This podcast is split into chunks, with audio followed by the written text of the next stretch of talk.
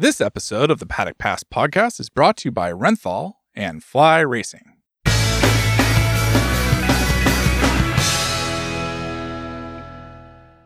Another show of the Paddock Pass podcast presented by Renthal Street Grips. From comfort to durability to grip diameter options, Renthal Street have a grip for everyone. Uh, we're going to get a grip on the closing chapter of MotoGP.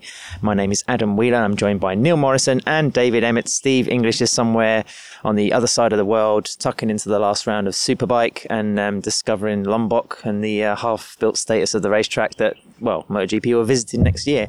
But we're going to talk about Valencia, uh, the Motul round, round 18 of the series. Uh, plenty going on, um, lots of hellos, goodbyes, and um, general japri and celebration yesterday, guys.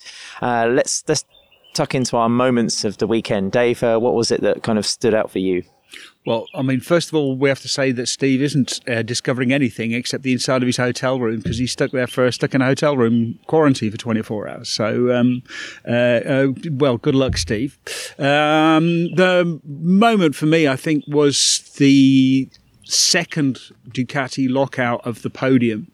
Uh, sorry, of the front row, which then led to the Ducati lockout of the podium. Uh, it was a Valencia is not a Ducati track.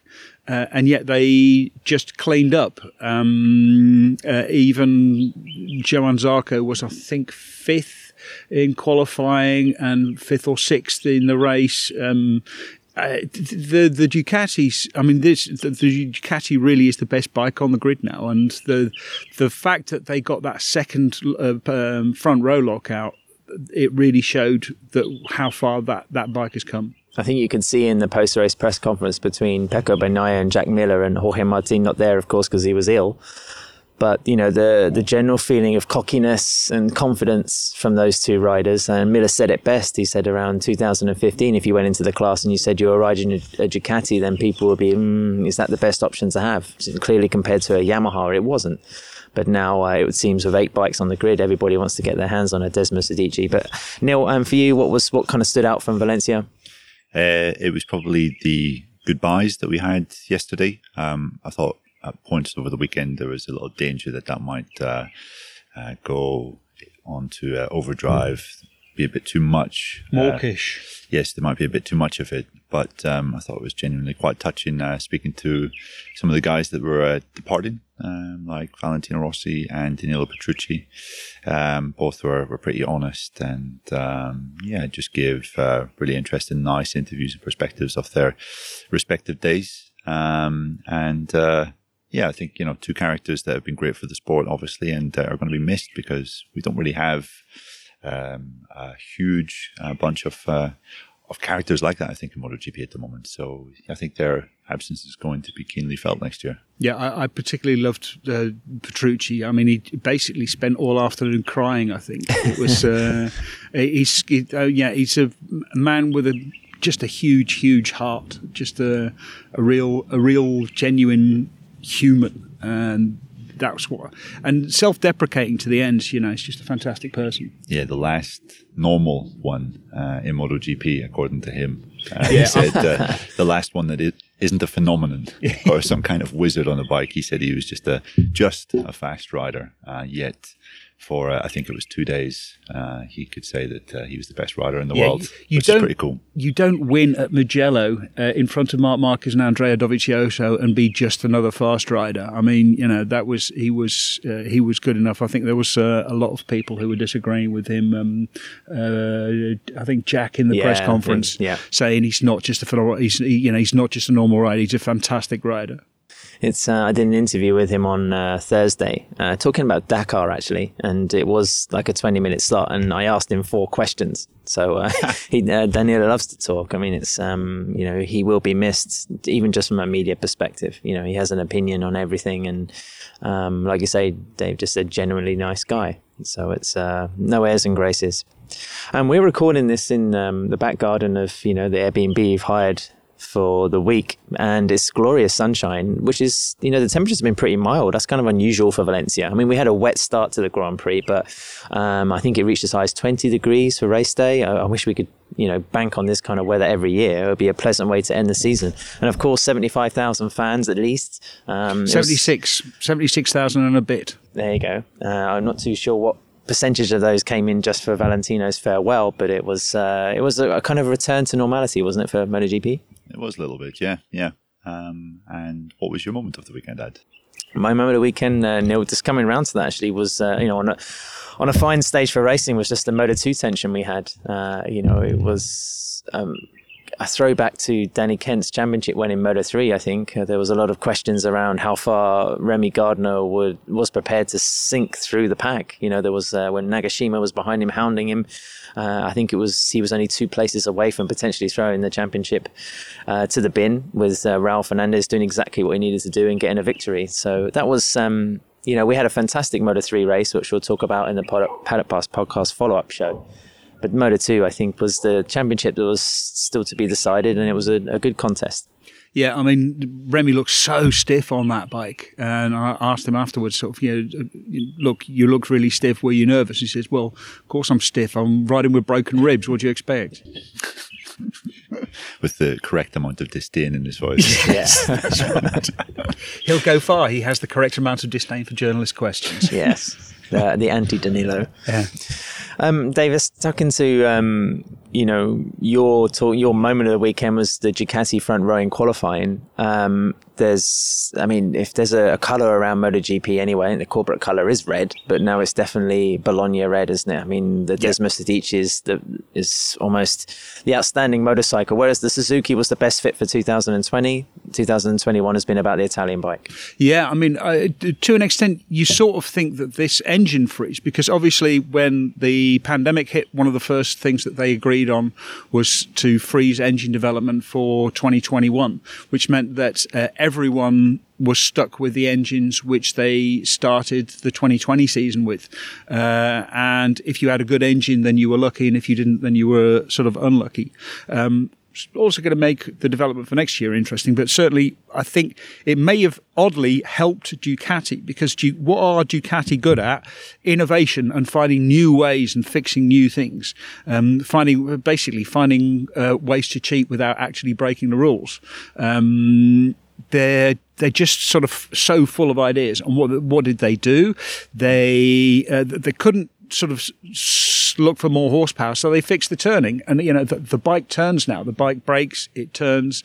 Um, uh, Valencia is a core, it, it's a track where you spend a lot of time on the edge of the tire. Joan was very interesting. He also said, you know, like everyone at Valencia, you use the tire so much that uh, by the end of the race, everyone's times drop off. Uh, but the Ducati seem to get faster.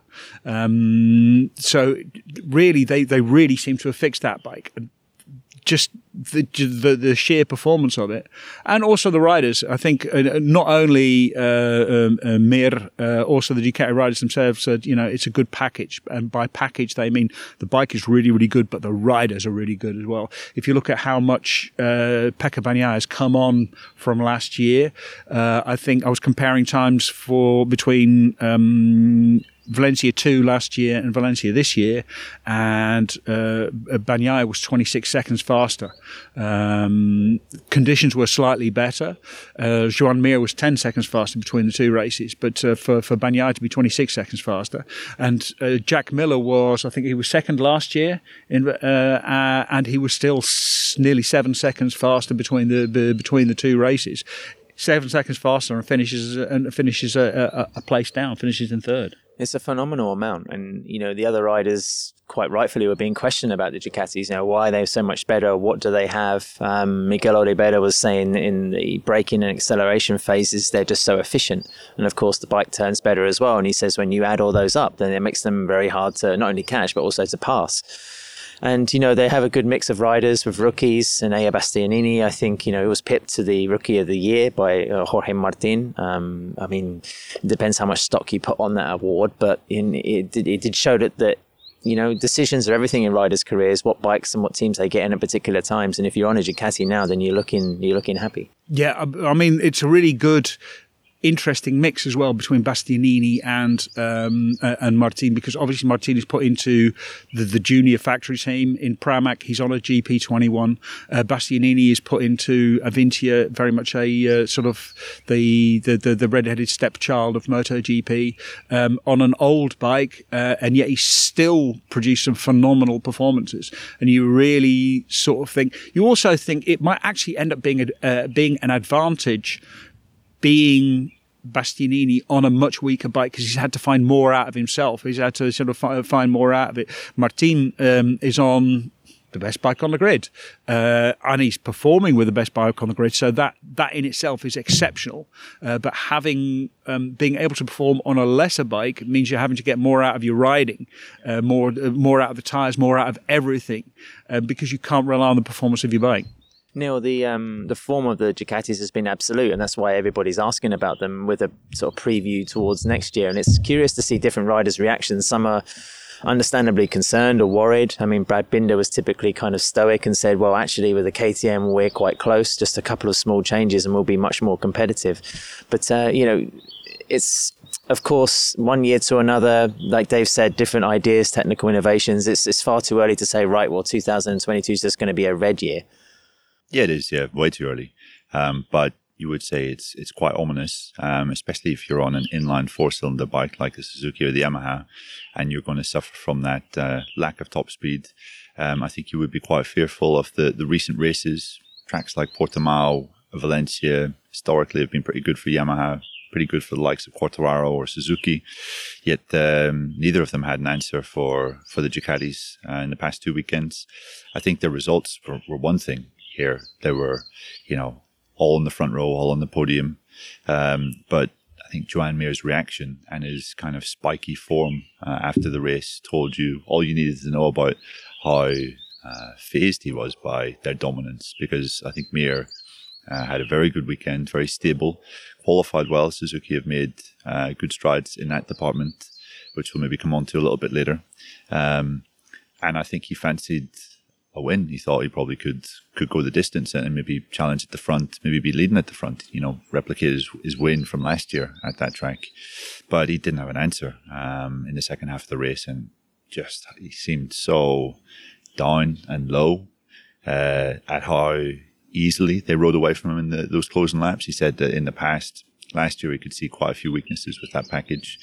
He could see that obviously when you have a bit more power, uh, it is quite easy to use your tires up a little bit more. And Suzuki were generally strong in the last part of the race of the last two years, uh, 2019 as well. But he said, yeah, as David mentioned earlier, uh, they just got faster as the race went on. Um, he didn't see any weaknesses. And there was a few moments in the early part of the race where you thought, right, Mir's really well placed here. He got himself between Miller and Bagnaia. He was third. But just the ease with which uh, uh, the ease how they how they passed him on the on the straight out of the final turn. Just it seemed like all his efforts were kind of futile in a way. Is there a danger that Ducati are going to spread themselves too thin next year? I mean, having eight bikes on the grid is an, in one way an efficient leasing process. I mean, you're earning money from the you know giving you know teams uh, your machinery, kit, bikes, whatever.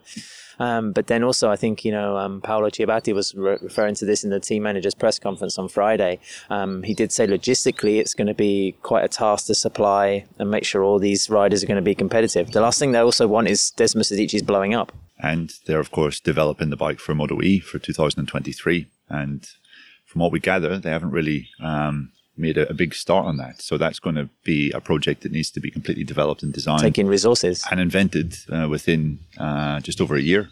So uh, yes, they might be stretching themselves thin, but um, I mean they've they've run eight bikes before.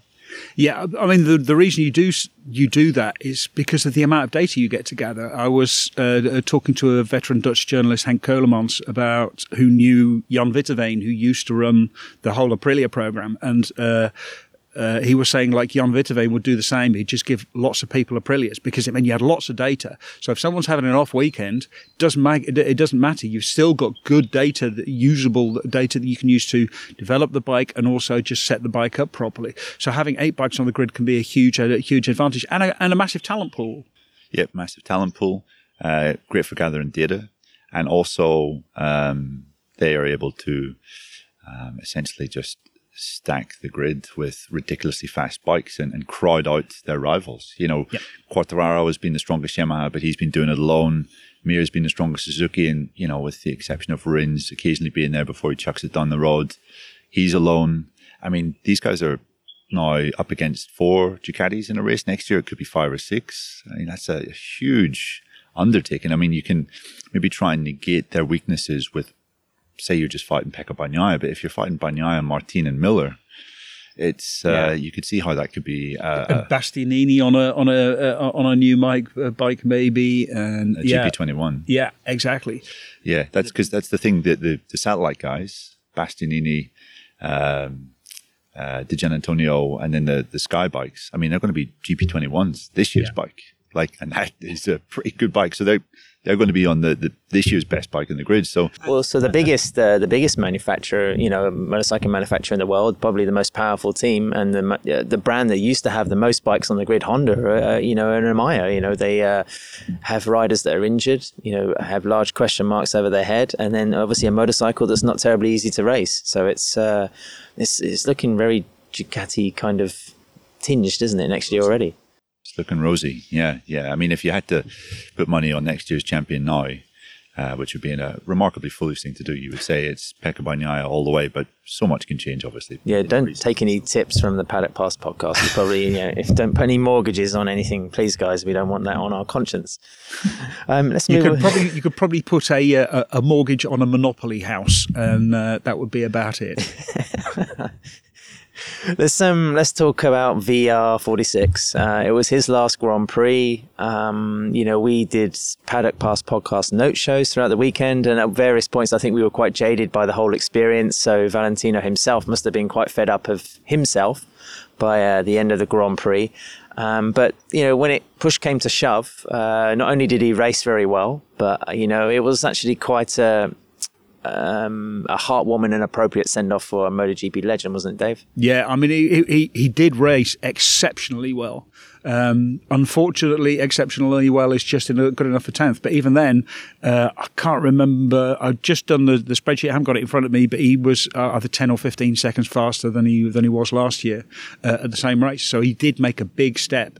Um, and uh, I mean, he uh, on Friday, I sort of accused him of of sort of taking it, uh, you know, sort of phoning it in, but uh, he probably phoning it in just because it was wet, uh, and there was no point taking any risk because he was absolutely all in in qualifying. He was all in in the race.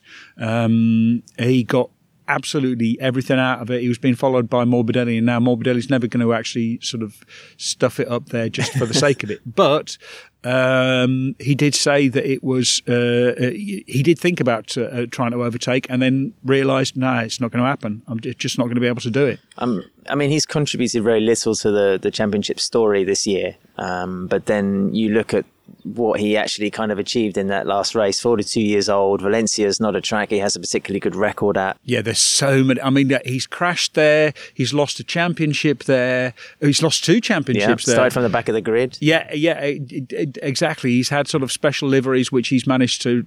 Uh, I think there was one which he managed to almost throw into the grandstands. um, so bad. So no, it's not a happy. Uh, I think he he has actually won at Valencia Twice. Uh, twice. Well, well, 2002, 2003. Three and four. Oh, three and four. Well, there you go. I mean, uh, that is 20 years. some time ago. Oh, it's not 20 years. Adam. You're being almost, cruel. almost. 18. rounding it up.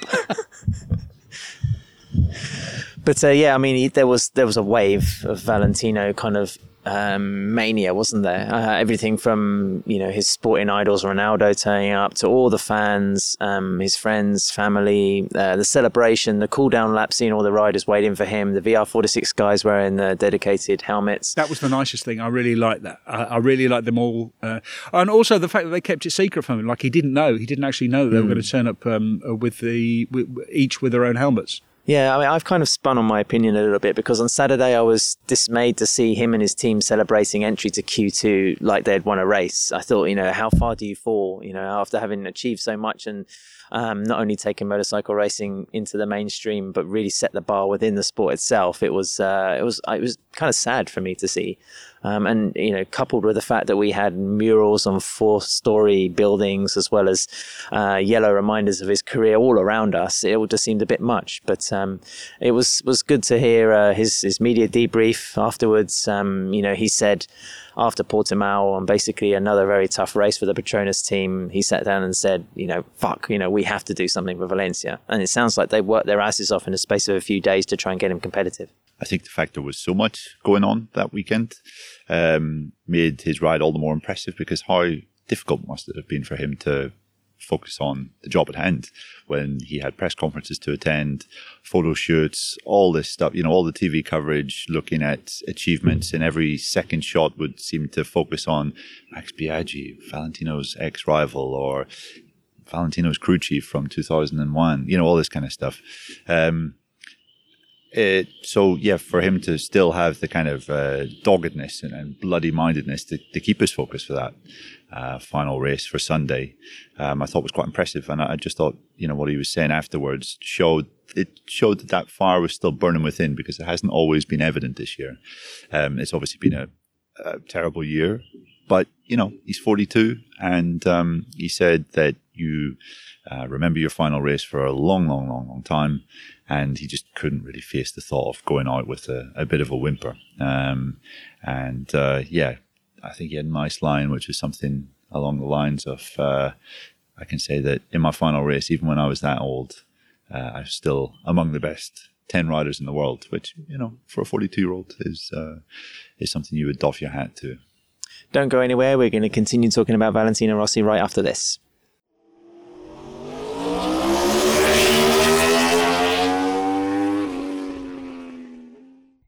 Renthal fat bars are synonymous with off road world champions.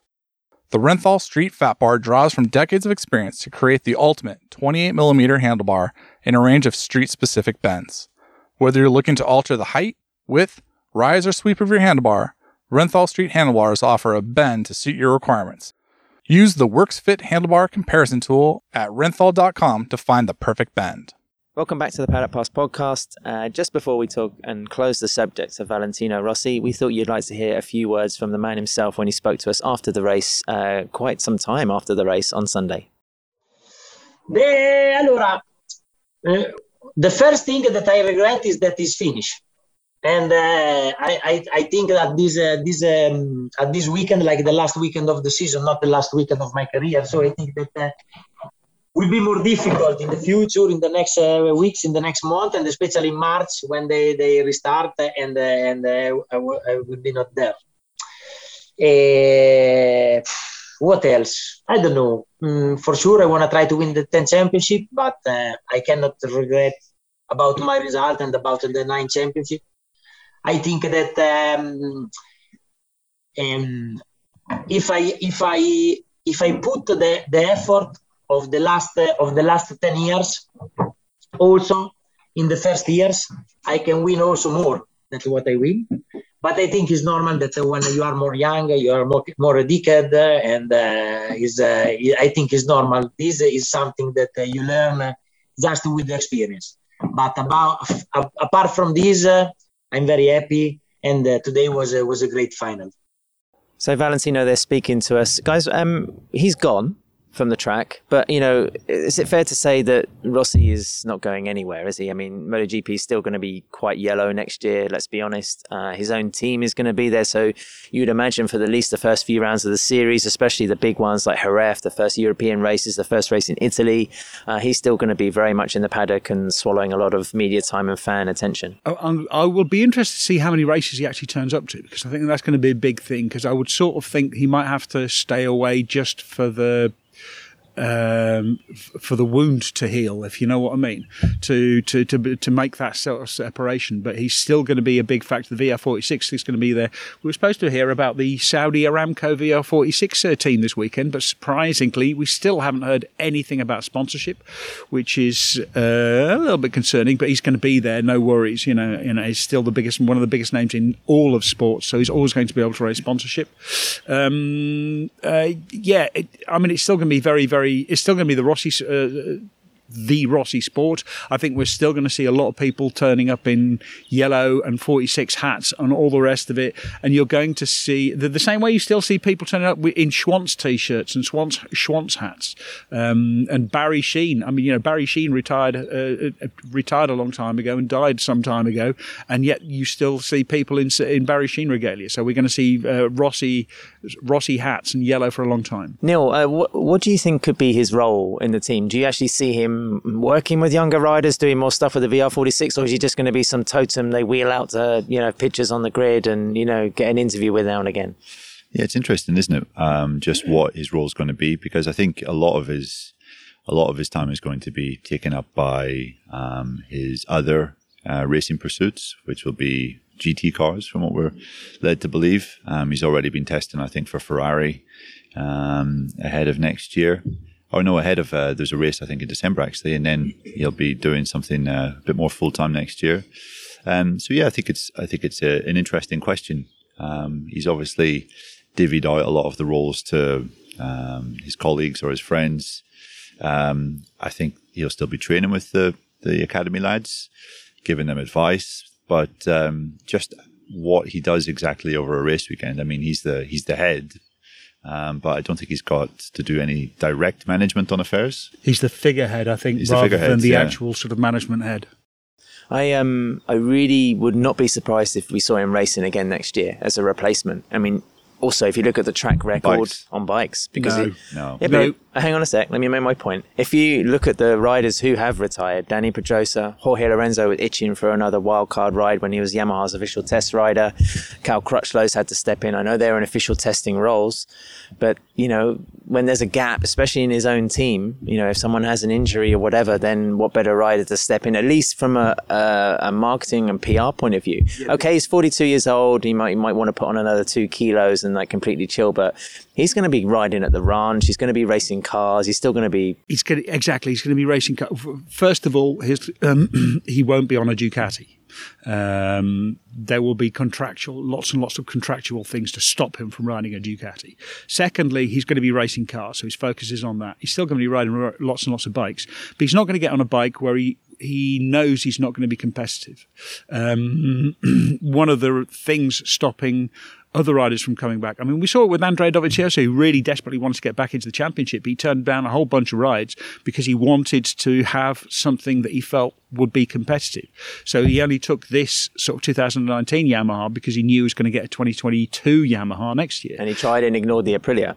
Yeah, exactly. Yes, yes, yeah, exactly. So I I think this is the last time we've seen him on a, on a MotoGP bike. Oh, also, just because of the the preparation it, ta- it, it takes, he's he's going to need still need a, a certain amount of preparation to race cars, but it's not at the same like physically intense level that it needs to race motorcycles. If I risk incurring your disgust for a moment, Dave, if we look at Formula One, um, you know, you have a Lewis Hamilton figure, you know, kind of similar in status to Rossi in terms of his reach outside the sport. When he stops you know, is MotoGP like it is now going to need some sort of documentary series or some sort of form to, you know, make these kind of young collection of characters um, who have been largely in Rossi's shadow. And let's be honest, I mean, even if you want to take metrics of social media, I think Rossi's one account in Twitter or Instagram is bigger than most of the GP riders combined.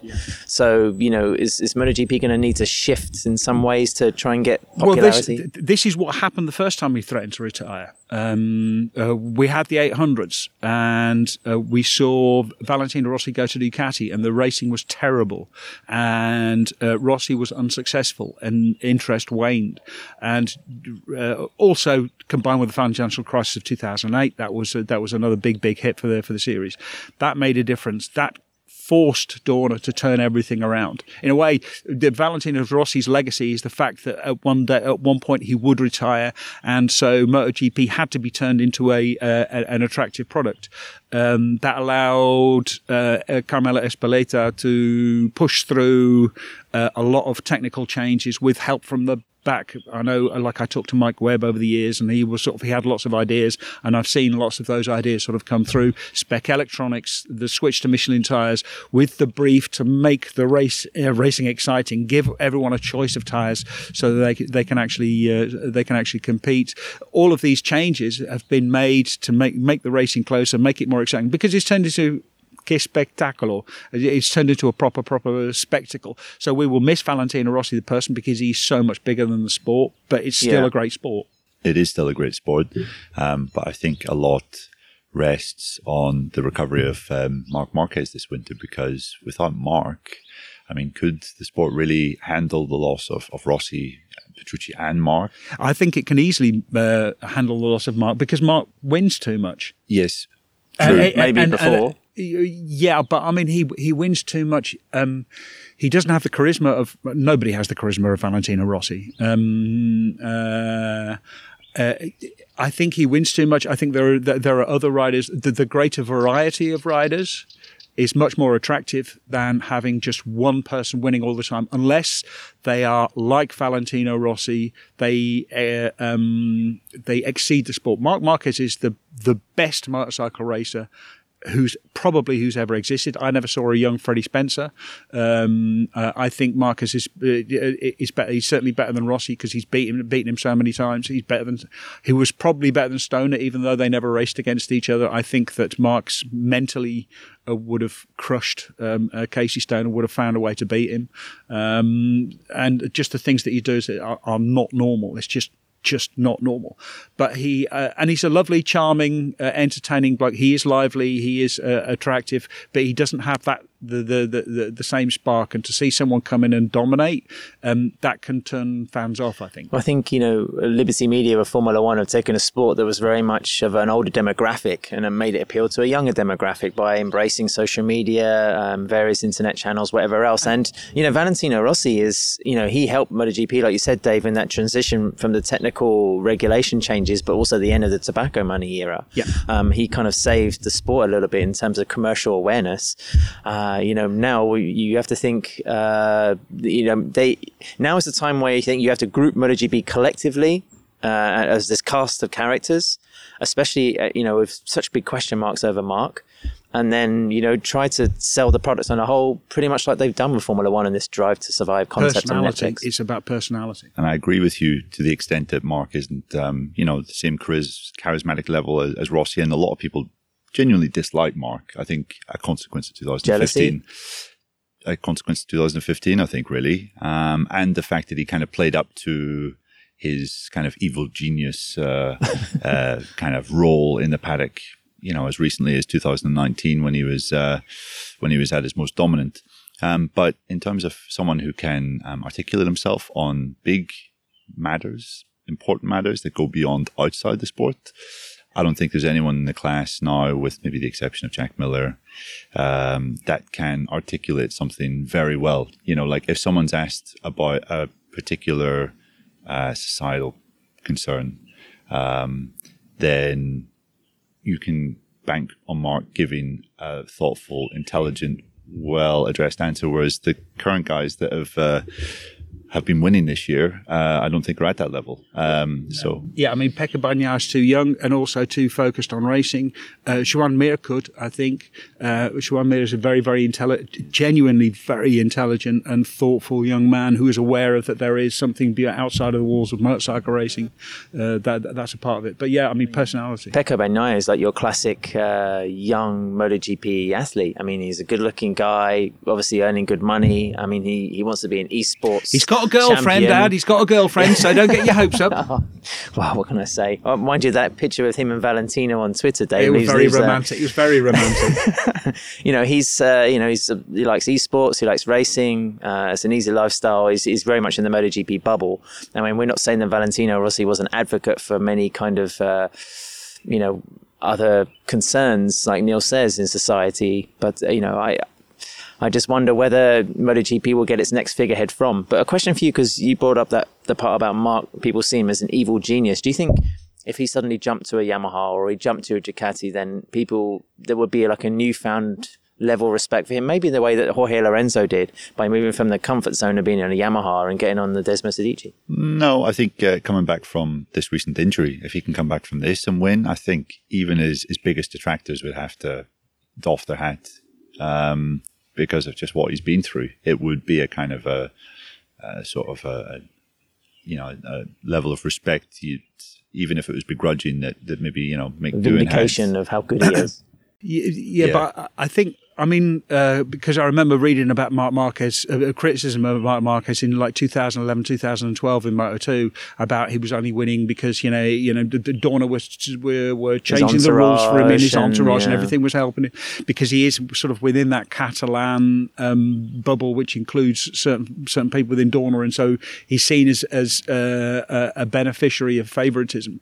And I think, um, you know, his injury has been perhaps one of the best things to happen for his image because you've immediately seen just in what shape Honda are uh, without him. You know, I mean, he's Honda are in a mess.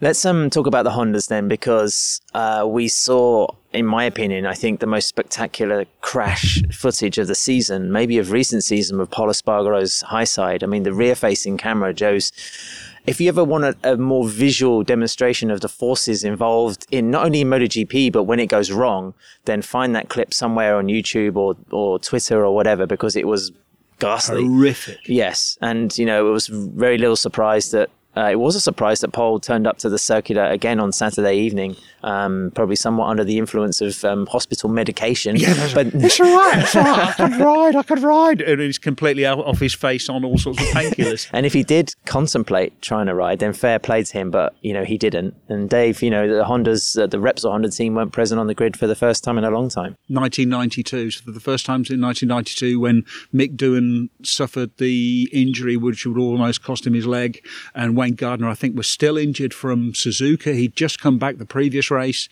uh, crashed in practice, and was just in too bad a way. So there was no, it wasn't Repsol Honda back then. That I think it was Rothman's Honda, um, but it was the first time that there wasn't a single um, uh, factory Honda uh, Honda on the grid uh, since then. So that that's been a long time. Uh, and then you get Taka Nakagami um, the runner up in the World Warm Up Championships, which I worked out this weekend. They'll be. Uh, Explain, Dave. The, why, well, why, is Taka, Taka Nakagami the um, runner world, up in the World Warm Up Championship? Right. But, uh, so the one session of the weekend where there is zero pressure is warm up. So I went through all of the warm up sessions this year and totted up, get awarded, you know, the same sort of championship points you would get for winning a race for, for being fastest. And Fabio Quartararo was fastest. He was fastest in, in a lot of the, war, the uh, warm up sessions. Uh, Taka, Takaaki Nakagami was second. Um, uh, he was fastest in a bunch of sessions. I didn't actually tally up exactly how many.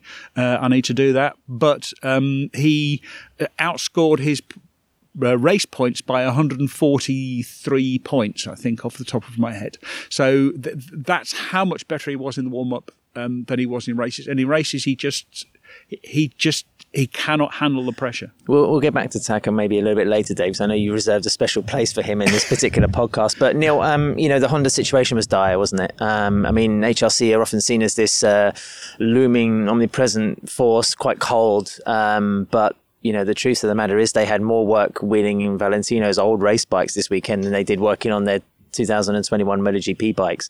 13th place for Alex Marquez. Uh, the season ended in a way they probably could never have imagined. Yeah, just as they were kind of getting a foothold again back in the class after a horrible, horrible first half of the year. Um, you know, one two finish in Misano. A feeling that after the Misano test, um, just before COTA, they had found something with this new chassis that helped them all go in the right direction. Also, the promise of the the fact that there's going to be a completely new bike for next year. Marquez was winning again. All of that has just been has been completely lost. Obviously, with Marc's injury, which is very very serious, and there's no time frame for his return.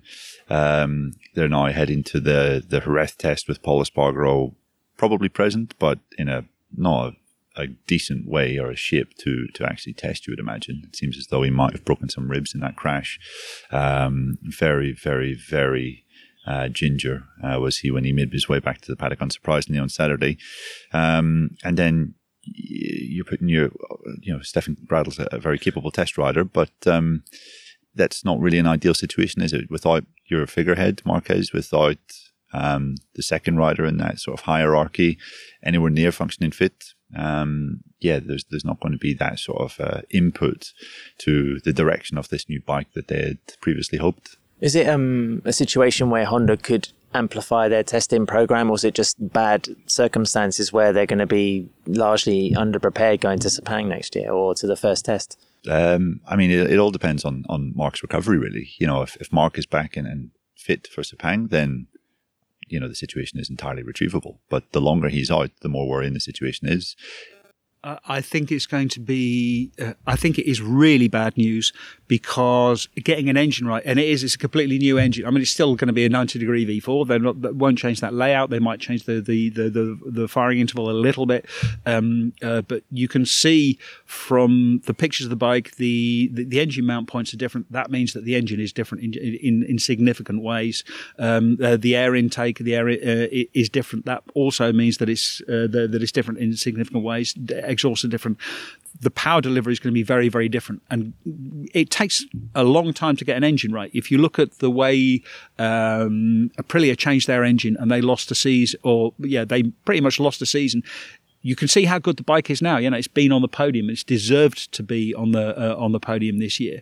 Uh, so they've made a big step with that. But it was the second year. You look at the Yamaha; they changed their engine significantly as well between 19 and 20. And in 20, it worked sometimes, and it was terrible at other times. Uh, and they, it took them uh, another year, although they didn't actually change the engine, but they could change all the other bits and pieces around the engine to make it uh, uh, make it much more flexible and make it you know give, give it a wider operating uh, window. Um, and the thing is, once you get to the Sepang tests, uh, you don't have the time to significantly change to make big changes. You can only make the smallest possible changes to actually because you've got to go through literally just time. You've if you change engine internals, you've then got to uh, subject it to all of the um, uh, endurance testing, durability testing, all the rest of it to make sure that it just stays in one piece. Uh, so yeah, it's it's a big big risk losing losing Marc here, and especially losing Pol after losing Marc is is massive. It's all going to come down to Alex Marquez and Taka, Taka Nakagami. There's only so much we can deduce from tests, of course, especially looking on the outside as a, as you know the media. But um, we'll try and do a special podcast um, towards the end of the win- this coming week uh, when the guys have done their first look or experimentation with the setup for 2022 in Jerez. But we'll close this uh, edition of the show, you know, with our winners and losers, of course. Um, Neil, first of all, who was uh, you know the rider that emerged from Valencia with uh, your win? My winner ad would it would be easy to say Pecco Bagnaia getting his fourth uh, victory of the year in this shape in this form. He does look quite unbeatable, but I have to say Jorge Martin finished second, got on the pole, led uh, the majority of the race, um, and did so despite being um, violent. Yeah, soiling his leathers and being violently sick uh, throughout um, throughout Saturday night into Sunday morning. I think from 10 p.m. to 5 a.m. He said that he was basically uh, on the the great big telephone to to God.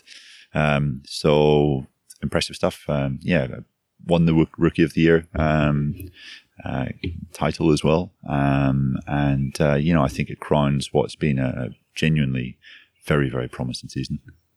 Dave, who was your winner from Valencia? I think my winner from Valencia is Gigi Dall'Igna. Um, he still hasn't won the Riders' Championship, but by God, that bike is good. Um, he designed that motorcycle. Uh, he was bought to Ducati to win a championship. He still hasn't quite managed that, but he won the manufacturers championship. He's won uh, the, uh, the, the the team's title. Um, he gets the first ever uh, podium lockout for Ducati. He gets two front row lockouts for Ducati. He has Pecco Bagnaia, who's looking phenomenal. Um, he has, uh, uh, you know, Jack Miller's looking outstanding. Jorge Martin coming in, uh, looking like a like a winner.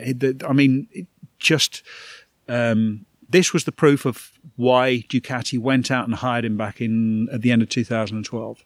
For my winner, I'm going to pick Aki Ajo.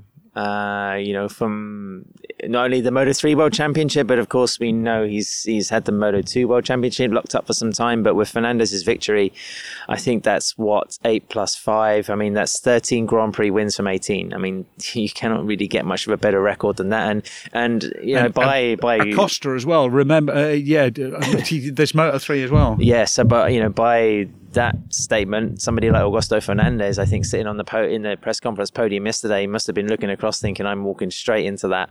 uh, next year. So, and we spoke with Aki quickly, um, you know, after the race yesterday, and I, I, love his philosophy on management. Neil, I mean, he reminds me uh, for for any kind of football fans listening to the podcast uh, of a Brian Clough.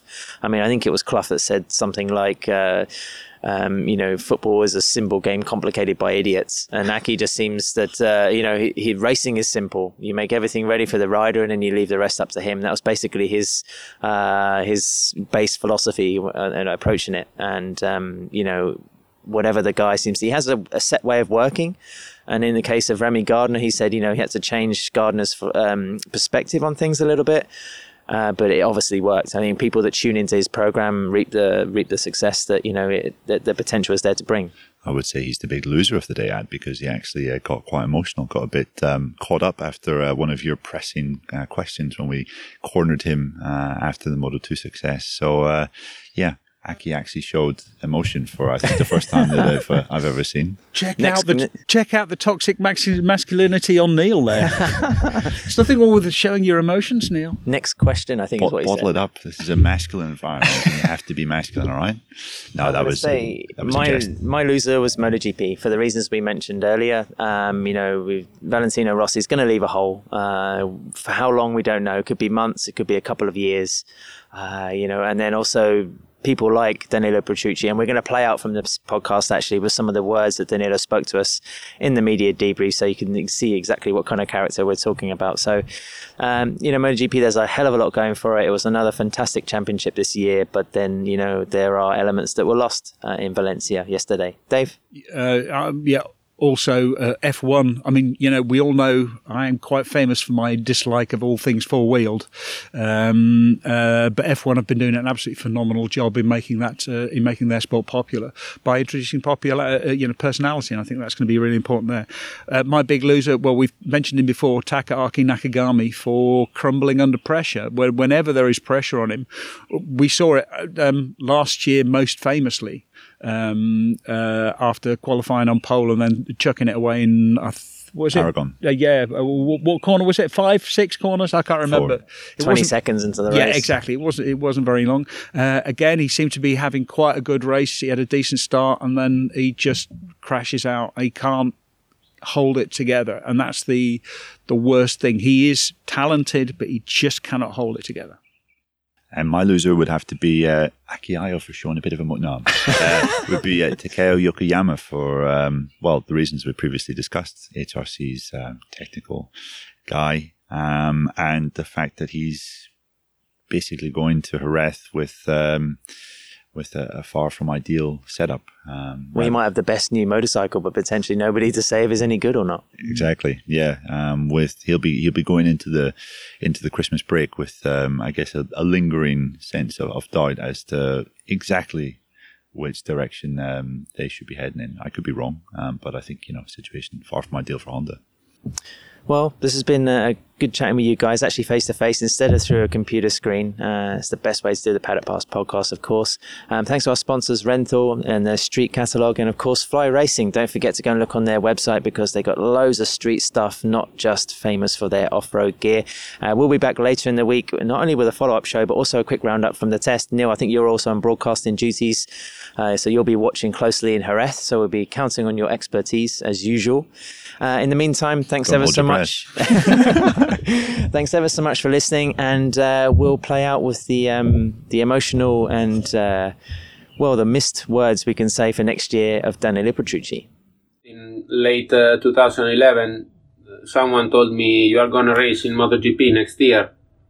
So my friends asked to me, ah, did, do you ever imagine to, to race in MotoGP? And I answered yes because it was always a, a dream of mine. But then, you know, uh, uh, it's uh, one thing is uh, talking about the sea, and one other thing is crossing the sea. And uh, yeah, sincerely, when I started this uh, this adventure in 2012, I started in. I don't remember if I was lost, but for sure the first race I was last, and I broke also the bike. And all that year till 2014 for many races I have been last in practice, last in qualifying, and uh, last in the race.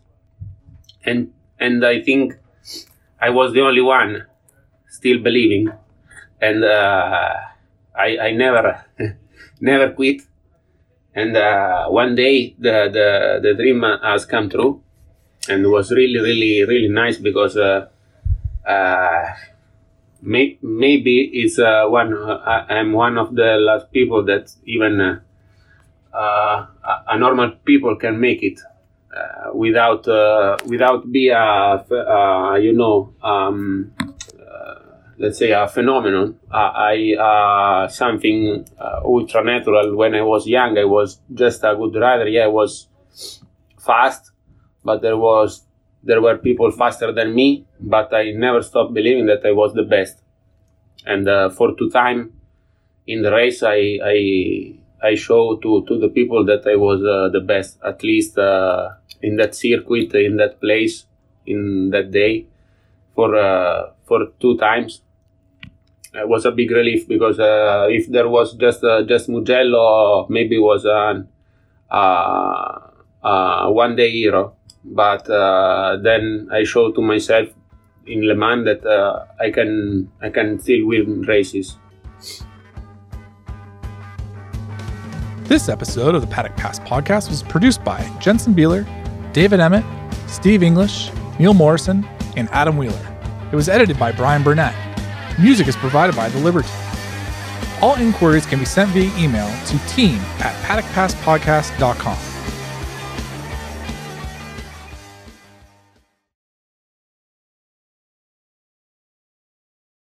Hello to our American friends.